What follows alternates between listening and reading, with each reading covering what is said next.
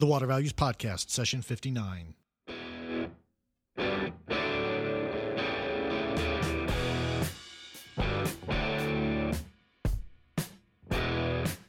Welcome to the Water Values Podcast. This is the podcast dedicated to water utilities, resources, treatment, reuse, and all things water. Now, here's your host, Dave McGimpsey. Hello, and welcome to another session of the Water Values Podcast. As my son Joey said, I'm Dave McGimpsey, and thanks for joining me.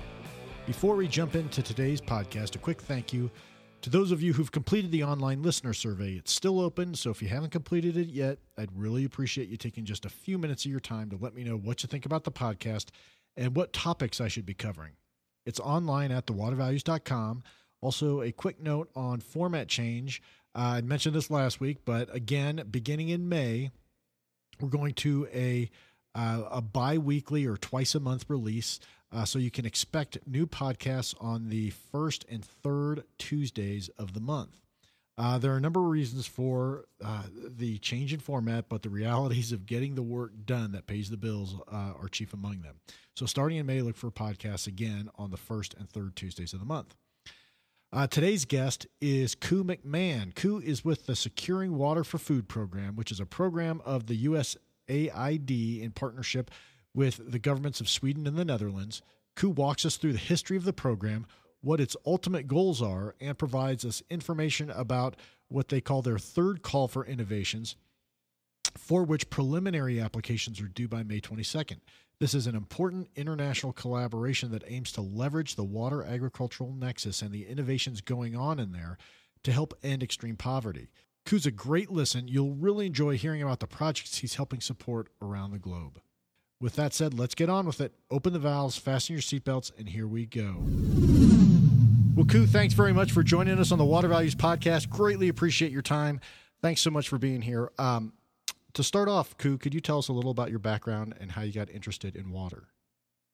Sure, David. Uh, so I have been working on environmental science and policy related topics, I guess, for about 15 years. Um, I started off in undergrad looking at uh, malaria and also lead and child exposure to lead, um, and then went to, uh, you know, did some teaching for a little bit, came back, uh, and went to grad school and focused on hazardous waste sites and community involvement and community participation uh, near them. And so that environmental piece then led on into water and focusing on uh, water quality, both uh, poor communities in the United States and uh, in developing countries as well.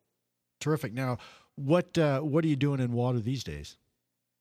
Sure. So I guess right before I got uh, to USAID, I was working on water quality testing and seeing if uh, communities where tests were being done had high quality water, and where they weren't being done, they had high quality water as well.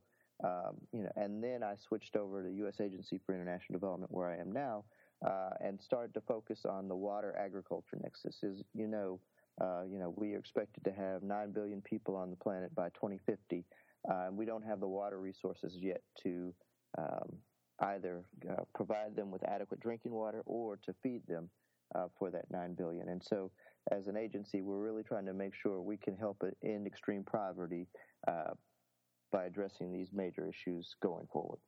Sure. And so, what are the what are the programs or the major programs that you're working on within uh, the USAID, um, you know, umbrella? Sure. So I am the team lead for a thirty-two million dollar grand challenge for development uh, called "Securing Water for Food."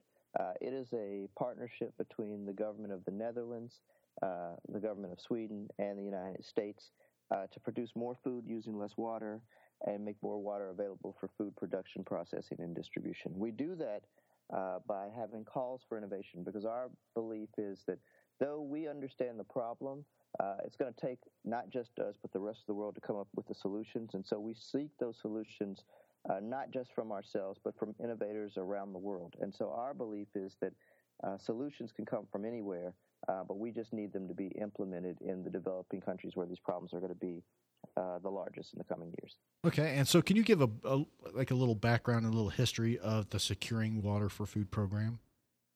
Sure. So it was launched in 2013 in Stockholm, Sweden at World Water Week.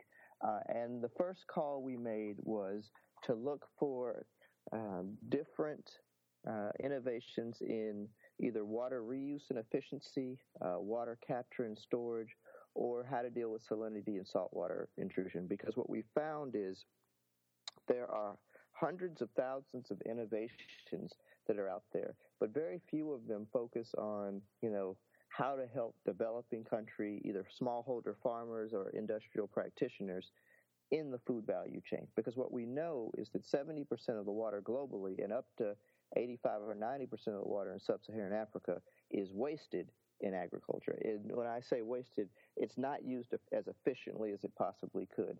Uh, and so, what we're trying to do is find ways, not just in sub Saharan Africa, but and developing countries around the globe, to get that water to be used more efficiently so that it lasts longer. Because uh, what communities are starting to experience uh, due to global warming is these water shortages where they'll have three months of extreme heavy rain followed by nine months of almost no rain. And so um, it's changing their traditional weather patterns, changing their traditional crop patterns. And so what we're trying to do is, uh, in the water capture and storage space, figure out how to help people store the water uh, in times of plenty um, so that they can use it in times of drought.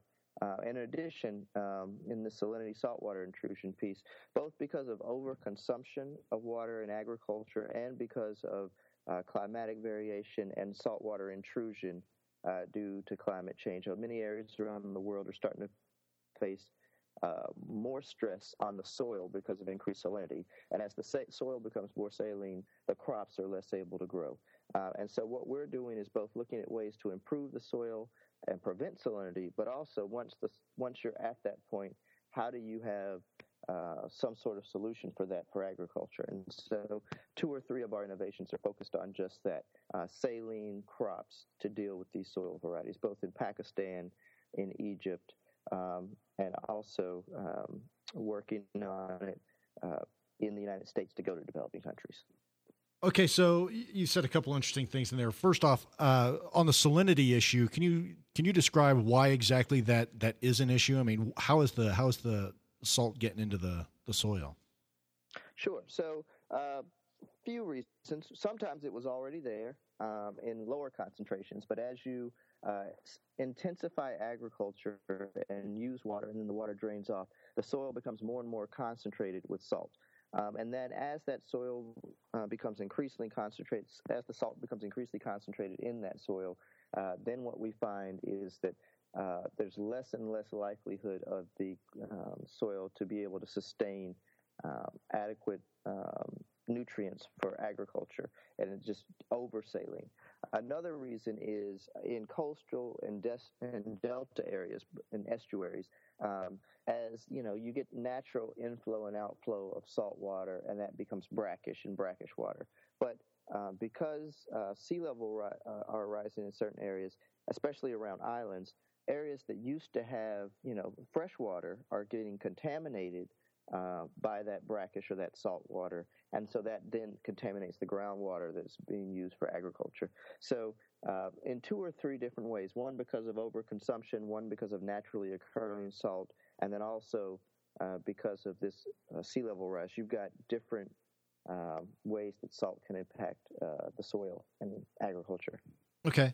Um, and then you also mentioned some of the geographical breadth. You mentioned, uh, you know, Pakistan and Egypt what are what is the geographical reach? Because we we indicated that hey, this is this program is a partnership of the essentially the United States, Sweden, and the Netherlands. So what is uh, what's the geographical reach that that the program focuses on? Sure. So uh, our call for in, all of our calls for innovations have been global in the sense that, with the exception of a few countries that the United States doesn't normally work with, Iran, uh, Syria, Cuba, North Korea. Applications for the program can come from anywhere. Um, however, implementation must take place in an OECD uh, tier uh, one or two countries. So those are either developing or emerging economies. And so, for example, uh, it could be anywhere from Bangladesh and pretty much all of Southeast Asia to Central Asia um, to most of the Middle East, with a few exceptions, uh, all of North Africa, uh, sub-Saharan Africa, um, as well as uh, many countries in Central and South America. Okay. Um, and so you, we we also talked about the Grand Challenge. You talked about the first Grand Challenge, um, and so can you talk a little about you know what what were the innovations that were that that won uh, funding from the the initial Grand Challenge? Sure. And so the, our first call for innovations, um, you know, we announced the awardees about uh, six months ago. Uh, and so they they range um, from, as I talked about earlier, saline uh, crops, and that was um, our winners um, both in uh, Yemen and Egypt with the International Center for Biosaline Agriculture and Metameta Salt Farm Texel. And both of these are non genetically modified organisms. Um, in addition, we have um, one in Bangladesh, which basically use, uses uh, sand and silt that is brought down by the monsoons every year that used to be fallow and not used, and now uses it uh, to grow uh, hundreds of thousands of pumpkins, which people are then able to sell uh, and have an extra source of income that they didn't have before. And so we've got things like that on uh, either the agriculture side or the lower tech. We've got one called Reel Gardening, which basically is a little seed tape which has uh, different vegetable uh, and fruit seeds as well as a basic amount of local fertilizer so that all you have to do is water it. And because of the way the seeds are spaced, it grows more efficiently and, and quickly, uses less water. Um, and uh, we also have another salt tolerant one, uh, a salt tolerant quinoa in Chile, China, and Vietnam we're supporting. And so that's one type of things that we're on this crop group. Uh, then we have uh, another type around um, data. And so we've got in Mozambique, we're uh, flying aerial sensors that we're supporting uh, that help improve farmers' ability to know what's going on with their crops. So because the sensors can see things uh, through infrared that we can't see with the naked eye. And so that hopefully will help us and help the farmers use their limited resources and improve their crop yield because they can make quick changes, either adding water or fertilizer, um, when they see that their crops are stressed. Uh, we also then have another one in that same space of data, uh, this Trans Africa Hydrometeorological Observatory. So there are these little weather stations that are connected to these insurance companies. So farmers get cheaper insurance because they get the data from um, these uh, TAHMO observatories um, and these weather stations so they can make better decisions and therefore it lowers their overall risk and also lowers uh, their insurance rates. Um, a different set of our innovators are working, you know, directly with the inputs to agriculture. So uh, IBAR Engineering in Ethiopia has this broadbed furrow, which is basically uh, modified plow um, that they've been able to get into the country that allows farmers to use lighter weight, mater- uh, lighter weight materials, also allows farmers to get the excess water off of their soil during uh, times of monsoon or heavy rain. And then in the um, drier times, it actually makes the water uh, in the soil um, used more efficiently. Uh, we then kind of are supporting um, some another input is uh, around the actual water going into the crops. And one of those is in Nepal, and that's aQysta. It's a low cost hydro powered irrigation pump that doesn't require any fuel or electricity. It just, just uses the power from the river, um, and it doesn't also um, pollute or use any greenhouse gases like traditional diesel pumps. And basically, it allows those farmers in those highlands to pump water uphill for areas that may otherwise be nutrient rich but don't have uh, enough water to, to farm. And then finally, uh, the last group is around, uh, you know, uh, drip irrigation and greenhouses. And so we're supporting a group called Drip Tech, which is a high quality, low cost drip irrigation system in India.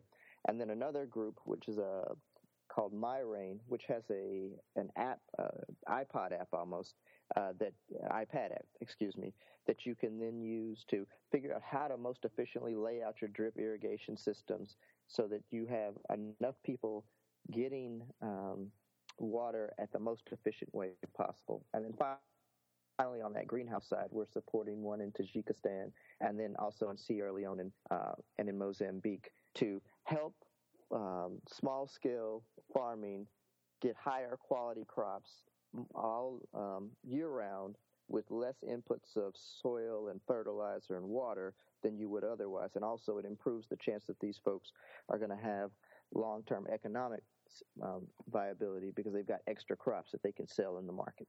Sure. And so, has there been any movement to kind of take take the innovations that work really well in in some of these countries and try and try and make that that innovation more widespread across all the countries in which you work, uh, or are are these technologies um, are are they particular to the area in which they're being deployed? I mean, I, I could see, for example, the pumpkin field you mentioned. It's built where essentially all the uh, the sand and, and silt from uh, the monsoon season, you know, where that sand and silt is deposited. That's where the pumpkin field is. Uh, I could see that being particular. But uh, is there is there an effort to get the the technologies that work the best more widespread in their deployment? Exactly. So the the goal of the program is to find innovations that are post pilot that have the potential to scale, uh, either globally or in, in a region. And so, as you mentioned, the practical action Bangladesh pumpkin example, that one is very region specific, but we're hoping that maybe it could spread in that region for areas that have the monsoons and the silt uh, to help with small scale farming. Uh, reel gardening, actually, the one with the simple seed tape, that one is actually being used both in Europe and in South Africa, and it's spreading throughout southern Africa. Uh, driptech is being used in India and also in Central and South America. Uh, aQysta, the, the hydro pump, is being used in Nepal and Spain and in Ecuador. So many of these innovations are indeed being um, hopefully used in multiple places.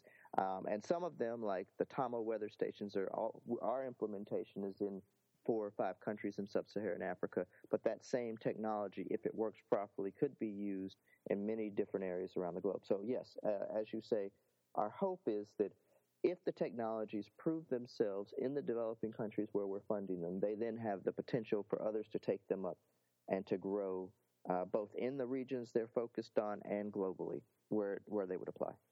Terrific. Now, uh, to the extent, and how do you get the, um, how do you get the capital to push those innovations uh, to a, a, a, larger scale? I mean, where does the, where's that coming from? Is that funded by USAID and and Sweden and the Netherlands, or?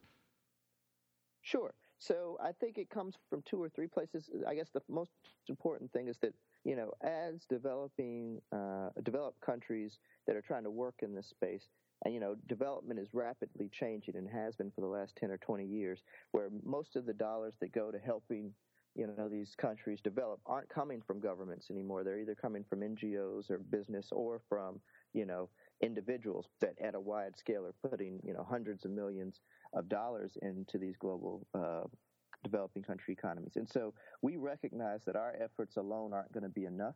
Uh, but we hope that our uh, small funding can catalyze others to join in. And so, one of the requirements of the program is that any innovator that we fund has to come up with uh, matching funds uh, for themselves. And so, what we often do is we have them either bring in for like our earlier stage, post pilot stage one innovations, they have to bring in 25% uh, in kind and then 50% uh, in kind for years one versus years two and three. And for our stage two commercialization scaling, they have to bring in cash either from themselves or from other investment sources. So uh, we're one giving them money out of our $32 million as the startup money, if you will. Um, and then two, we're pushing them uh, through our technical assistance and our acceleration support to find outside partners and outside investors to help them get to scale. So I guess to answer your question specifically, we provide part and then we have them seek out the other part from other sources. Terrific. Now, you mentioned the, uh, uh, the you had the the first grand challenge. Now you're up to the third grand challenge. Tell tell me a little bit about uh, the this third grand challenge that is open uh, right now for which you're accepting applications. Sure, and I just want to put in a slight modification of so that everybody's clear. The Grand Challenges for Development program is actually five or six years old, and it actually is older than Securing Water for Food. Okay. Um, there have been five previous Grand Challenges: one around powering agriculture, one around uh, children's mortality and health with saving lives at birth, uh, one around early stage reading, with, which was called All Children Reading, uh, and one around how do you involve citizens to participate in their governments, and that was called Making Voices, Making All Voices Count. There's actually been one post uh, securing water for food, and that one is around Ebola and how do you have technologies that can be rapidly and easily used to protect people um, from Ebola, especially the healthcare workers. And so the program uh, has in total about 15 or 20 partners, uh, but securing water for food is the fifth of those grand challenges, and we've got you know the three partners right now of U.S., Sweden, and the Netherlands. Now. Okay. Uh, but to the, the point you were making, uh, we do have separate calls for innovation. So as we as you we've already talked about, the first call for innovations uh, released in September of 2013, and we announced the winners of that call last September. Uh, the second call we uh, introduced at World Water Day, and that was the Desal Prize. And then about two weeks ago, uh, well, uh, we had all of uh, the finalists for that. And There were five of them who had these specific technologies on brackish water desalination that they'd created uh, with renewable energy, and they all used the same water and went head to head in a competition to see who could produce the most high quality water and enough volume of water that would actually be able to help farmers. And so we hope to on Earth Day announce in two days announce the winners of that second round Desal prize. But as you noted, on May uh, March 9th of this year, uh, we released uh, our third call for innovations, um, where we're looking for innovations in that um, salinity and saltwater intrusion, innovative water capture and storage, and also in the water reuse and efficiency areas. And that, that call for innovations is going to be open to the public until uh, May 22nd at 5 p.m. So, uh, how how does someone who wants to apply for this or, or get in on this, how do they go about doing that?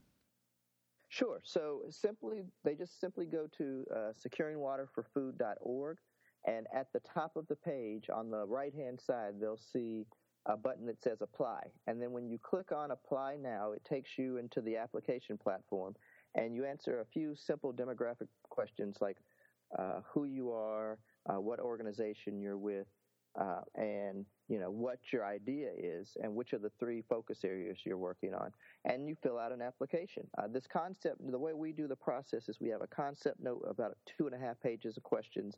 Um, and then uh, once we have gone through and reviewed all the concept notes we narrow down to a set of semifinalists who then we then ask for full applications. Uh, but yeah simply they just go on to securingwaterforfood.org uh, they click on on the far right hand side SWFF third call for innovations open, apply now. And when you click on that link, it takes you straight into the application platform.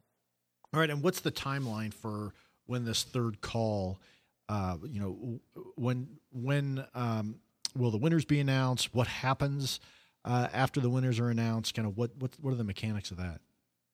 Sure. So, uh, so we'll stop taking in concept notes on the 22nd of May. Uh, we will then spend about uh, maybe three, four weeks reviewing them to narrow down to the semifinalists, and then we'll ask about up to 80 um, semifinalists for a full application. Um, and then we'll get until about uh, June or July because you know these are really big applications, take a long time to read, um, and we'll narrow down to the set of finalists. Um, and those up to 40 finalists will then go through another uh, set of uh, video teleconference interviews with the a review committee to get to hopefully up to 30 awardees. And so we uh, we'll announce the up to 30 awardees uh, between November 2nd and 6th at the Amsterdam International Water Week uh, in in Amsterdam. Um, and at that point, they will be full awardees. They will have uh, for a stage one winner up to $100,000 in the first year, for a stage two winner up to $500,000 in the first year, um, so that they will then be able to go and implement their project in a developing country that they chose. Oh, that's that's terrific. So when it comes to uh, how this this aid and these projects are deployed, is there any foreign foreign policy type of analysis that goes in? I mean, and and let me give a little background on this, uh, because as I've talked with folks about WASH funding, uh, I was enlightened that there are a lot of foreign policy aims that can be achieved through you know essentially wash aid and i'm curious if the same if that same type of mindset uh, comes into the USAID you know securing water for food funding model if if if foreign policy aims are part of uh, how these how this money is deployed. Well, and that's definitely true. I think one of the things that's slightly different about uh, Grand Challenge for Development funding rather than your traditional USAID water sanitation hygiene funding is that uh, the WASH funding has about uh, seven or eight high priority countries and then another seven or eight middle priority countries. And so most of our development dollars and funding in those uh, from Congress goes to those specific countries. Uh, with uh, a grand challenge, we try to make it open because we believe, you know, because innovation happens everywhere. So we both want innovations from uh, United States, Europe, and other developing countries that can we uh, develop countries that we can use in developing countries. But more importantly, we also are trying to improve our ability to get innovations from developing countries for developing countries. And so, um, because we believe that if we're able to boost the innovation ecosystems in that country and produce local uh, local jobs, uh, there's higher chance of sustainability in the long term. So, you know, the foreign policy objective of eliminating extreme poverty, we think we can more likely to impact if we've got folks working locally, uh, building local local ecosystems of innovation, and also local food value chains and business value chains. So I think that's the overall foreign policy objective we're trying to get at uh, to you know eliminate extreme poverty uh, as quickly as we can, hopefully by 2030, but really by doing it through both addressing the development issues around agriculture and water, but also helping people have sustainable jobs in the long term. Sure, and uh, that that is that sounds fantastic, Ku. Um, one of the things that's been going through my mind as we've talked, uh, and you've you've mentioned all these fantastic programs going on all over the globe, is how the heck do you manage that? I mean, what is your day to day routine like? Oh, it's hectic. So, uh, you know, I am, you know, the way that USAID works, we have cooperative agreements uh, with each of these 17 uh, organizations that we gave funding in the first round, and we'll have um, smaller grants for the Desal Prize second round grants. Um, and so, you know, my day to day is I've got, you know, one or two folks inside of the agency who are helping me, uh, you know, with the day to day of the bureaucratic part of how do you process the awards. And then there's an additional set of folks uh, in the Securing Water for Food Technical Assistance Facility who are helping um, these innovators with their business models, helping with their acceleration support, uh, helping connect them to other investors and other partners around the world to improve the chance that their innovations will accelerate. So there's a team of about seven or eight total who are working in some way, shape, or form. And that doesn't include our, our partners in Sweden and the Netherlands who are working with us directly. And it also doesn't include both the U.S., the Netherlands, and the Swedish embassies and missions who are playing a, a an vital, important role in the work we're doing uh, with these innovations because they're being implemented in developing countries. And so we need people on the ground there to kind of help us work through the process. Terrific. Well, have I missed anything about uh, the Securing Water for Food program that you'd like to share? So I guess the only thing that I um, hadn't really talked about yet was, you know, what it is we're looking for and what we're not looking for, because I think people need to understand that um, to really understand whether or not to apply. So what we're looking for is innovations that either are from a developing country or have a local developing country partner innovations that understand their end users and consumers because we don't want to fund technology for technology's sake. We actually want to fund things that people want to buy on the ground. And that can be whether you're an NGO, a sustainable enterprise, or a for profit institution. Uh, we're agnostic uh, when it comes to that. Um, and I think what we're not looking for is what people would call a traditional development application, in which uh, you are applying for grant funding to go implement a project with a very specified and definite end. And when our funding runs out, so does the project. Uh, we're looking to give you, well, to give organizations catalytic funding so that we can provide you with, you know, a hundred or five hundred thousand dollars. You've got local people willing to buy the innovation on the ground, and you've got outside investors.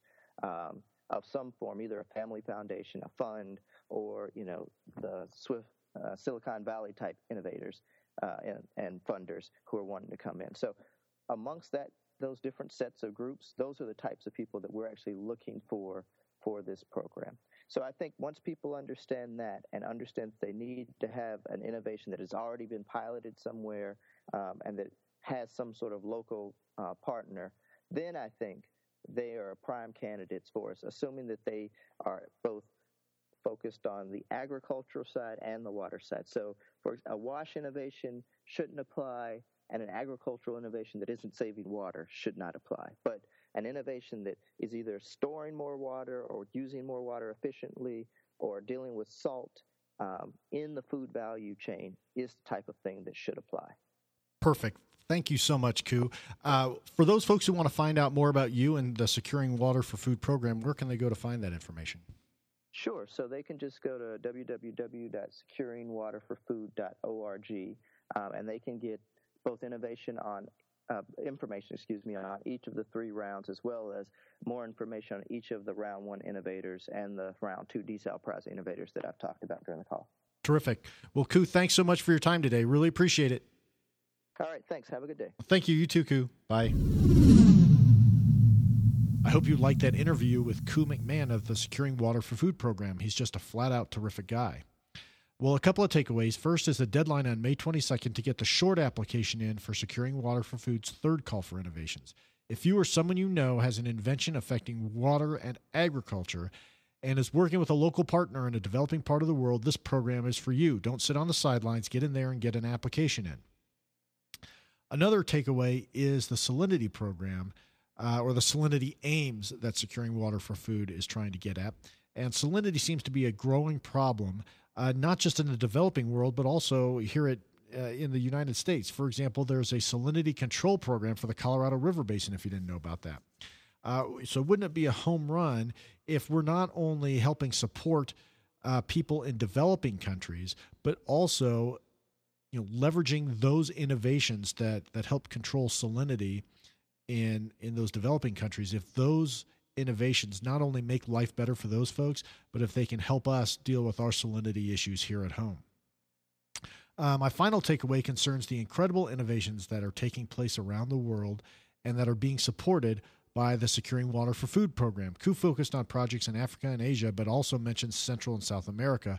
So if, if you go to their website, it is really cool just to see all the different things that are going on around the around the world uh, and and some of these really unique applications uh, and innovations that that they're helping support. So it's just a really really interesting um, interesting you know time you'll spend on their website. So I really encourage you to check that out, and that's at securingwaterforfood.org.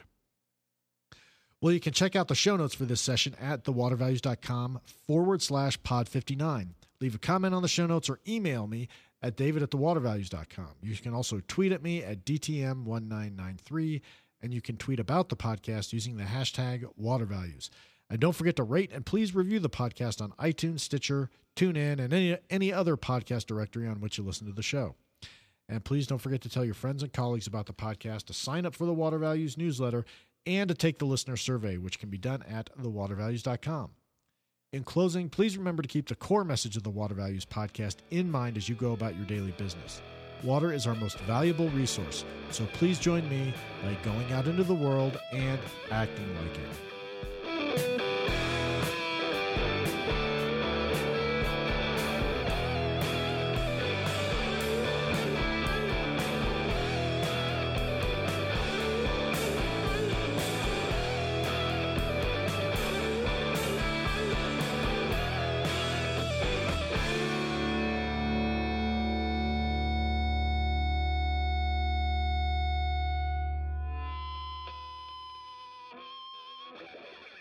You've been listening to the Water Values Podcast. Thank you for spending some of your day with my dad and me.